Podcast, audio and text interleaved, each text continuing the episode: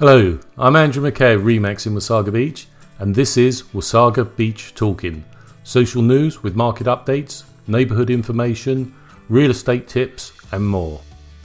People have been asking why was real estate deemed an essential service under the Ontario COVID 19 sorry, state of emergency. It's the 30th of March, and firstly, I just hope you will all safe and well with your families in your own home. Now, most of us at the moment have got no interest in real estate at the moment, in buying or selling a house, save for maybe looking at open houses, virtual open houses online, virtual tours, which we, we all like to look at houses. We all spend enormous time on the internet looking at realtor.ca and just wishing or planning for the future. However, there is a group of people who need to sell now, and that's why real estate was deemed an essential service. I've got some notes here which I'll keep referring to because I don't want to give you any misinformation. They've asked can they sell their house or buy a house? And the answer is definitely yes, but with provisos. Um, realtors, we can still actively get ourselves involved in uh, buying and selling. Uh, we can review homes of interest online with you, answer questions, even negotiate the purchase and the sale of a, a home all online.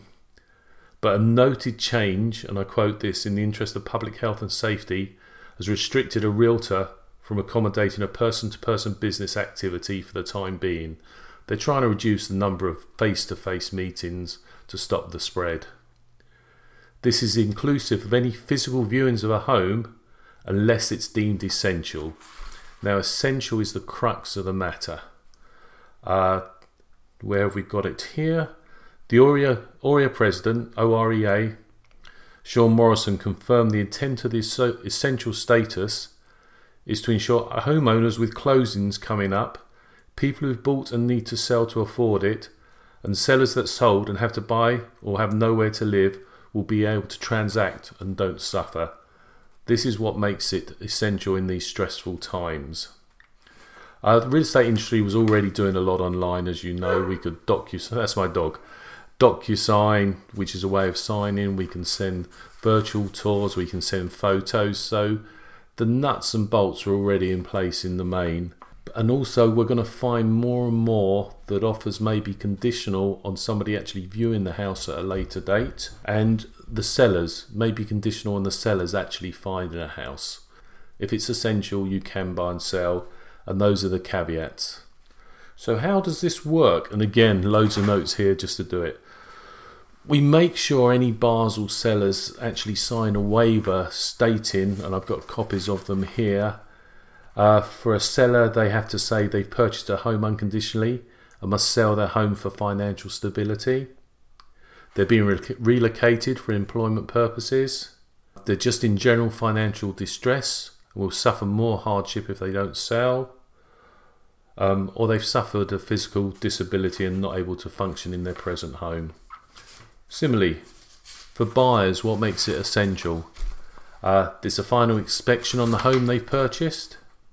They've sold unconditionally and they need to find somewhere.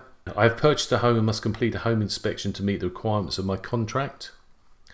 Again, employment, they've been relocated, and again, they may have suffered, suffered some physical disability and need to move. Both people, buyers or sellers, will have to sign a questionnaire, a contact questionnaire, we're calling it, before they uh, view a house or before they allow people into the house. Uh, we need to know if you've travelled outside Ontario in the last 14 days.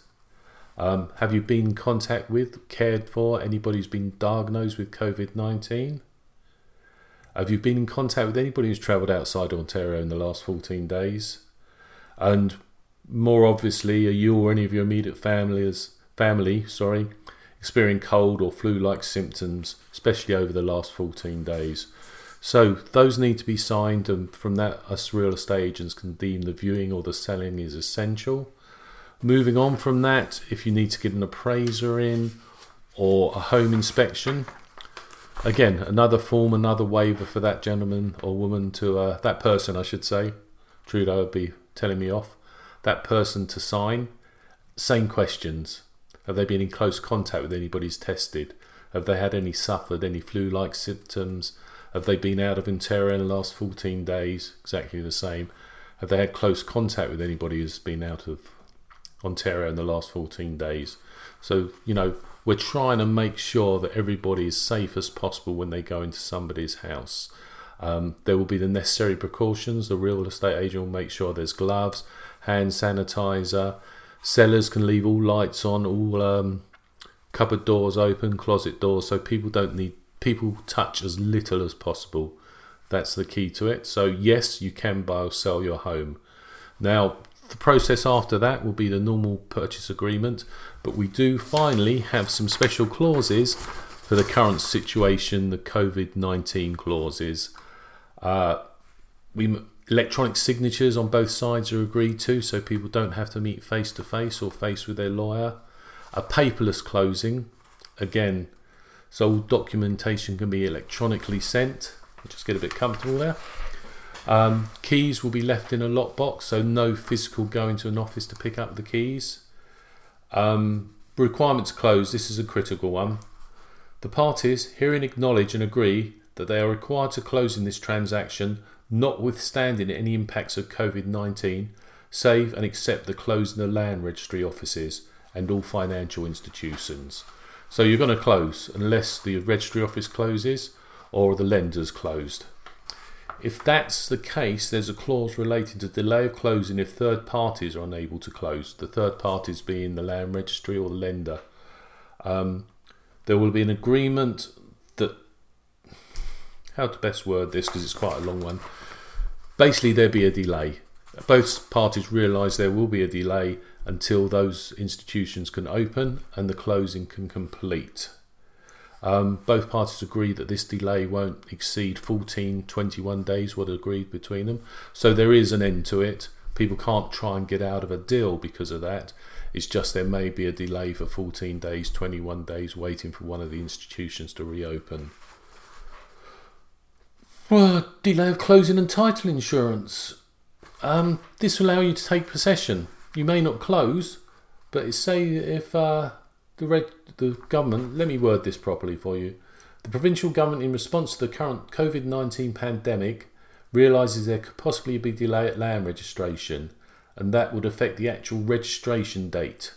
Now, there's an agreement that if funds have been transferred, the lawyers can basically say the deal is closed apart from registration, so you will get possession as long as funds are transferred.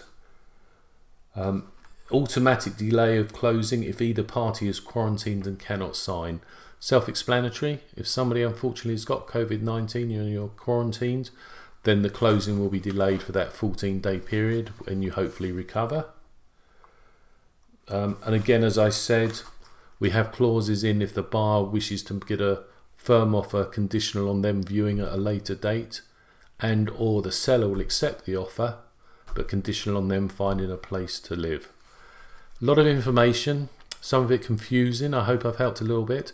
If you've got any questions, please do contact me. Take care. I'm Andrew McKay. Thank you for listening. You can contact me at 705 441 3179 or Andrew McKay at remax.net. And don't forget, McKay spelt M C K A Y.